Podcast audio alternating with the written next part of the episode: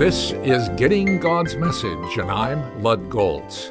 In our last visit, we began looking at what is said in Romans about sanctification. That is, the process of becoming more like Jesus Christ once we've been saved by trusting in Him. Paul starts with a rhetorical question in Romans 6 2. We died to sin. How can we live in it any longer? He answers the question by taking the Christian back to his baptism. He's not teaching about the need to be baptized. He is presuming they were baptized and refers to what their baptism signified. It seems to me he is referring to their baptism by immersion. Verse 3 says, Don't you know that all of us who were baptized into Christ Jesus were baptized into his death? He continues in verse 4 We were therefore buried with him through baptism into death, in order that, just as Christ was raised from the dead through the glory of the Father, we too may live a new life.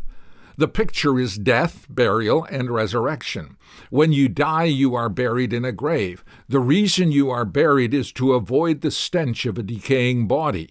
That's the picture Paul wants us to have. Baptism of the believer pictures identification with Christ in his death and burial as the person is immersed in the water. It is saying, I died to the old way of life, the way of sin, and don't want even the stench of the old life to be present anymore. I want it buried.